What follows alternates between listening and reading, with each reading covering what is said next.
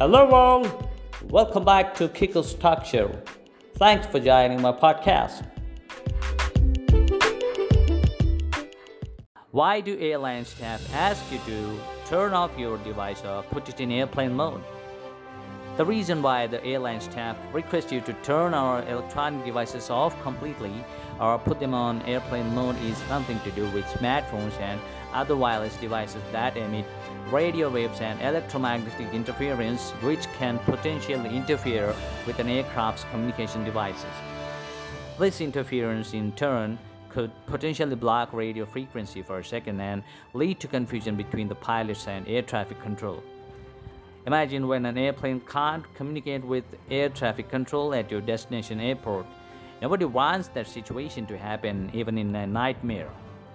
No wonder airplane mode has become more important, especially with the rollout of five G in many parts of the world. Although planes fly forty thousand feet above the ground, the signals generated from ground antennas and users' five G devices might cause interference during the descent and landing of the flight. But what about in-flight Wi-Fi? While you are asked to switch your phone airplane mode on a flight, how does in-flight Wi-Fi work about thirty-six thousand feet in the sky? Good question. These days, a number of airlines offer in-flight Wi-Fi, which comes at an added cost. Some airlines do offer free Wi-Fi as well, and one can buy it with air tickets or when boarding the aircraft. Even though in-flight is a paid service, but it doesn't interface with the airline's communications. Reason? Well, airplanes use satellite-based Wi-Fi systems. Unlike ground-based connectivity, satellite Wi-Fi takes advantage of a network of orbiting satellites to allow a connection. The satellite is basically linked to ground stations, and the airplane connects with a transceiver antenna module installed on the top of the aircraft. The advantage of satellite-based connectivity is that it provides a fast network using higher bandwidth signals compared to a ground-based system.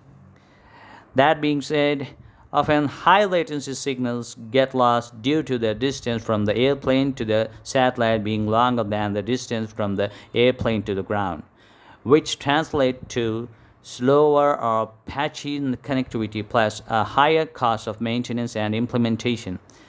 But given satellite Wi-Fi uses a narrowband frequency, it is not as fast to stream movies but should be good enough to check emails.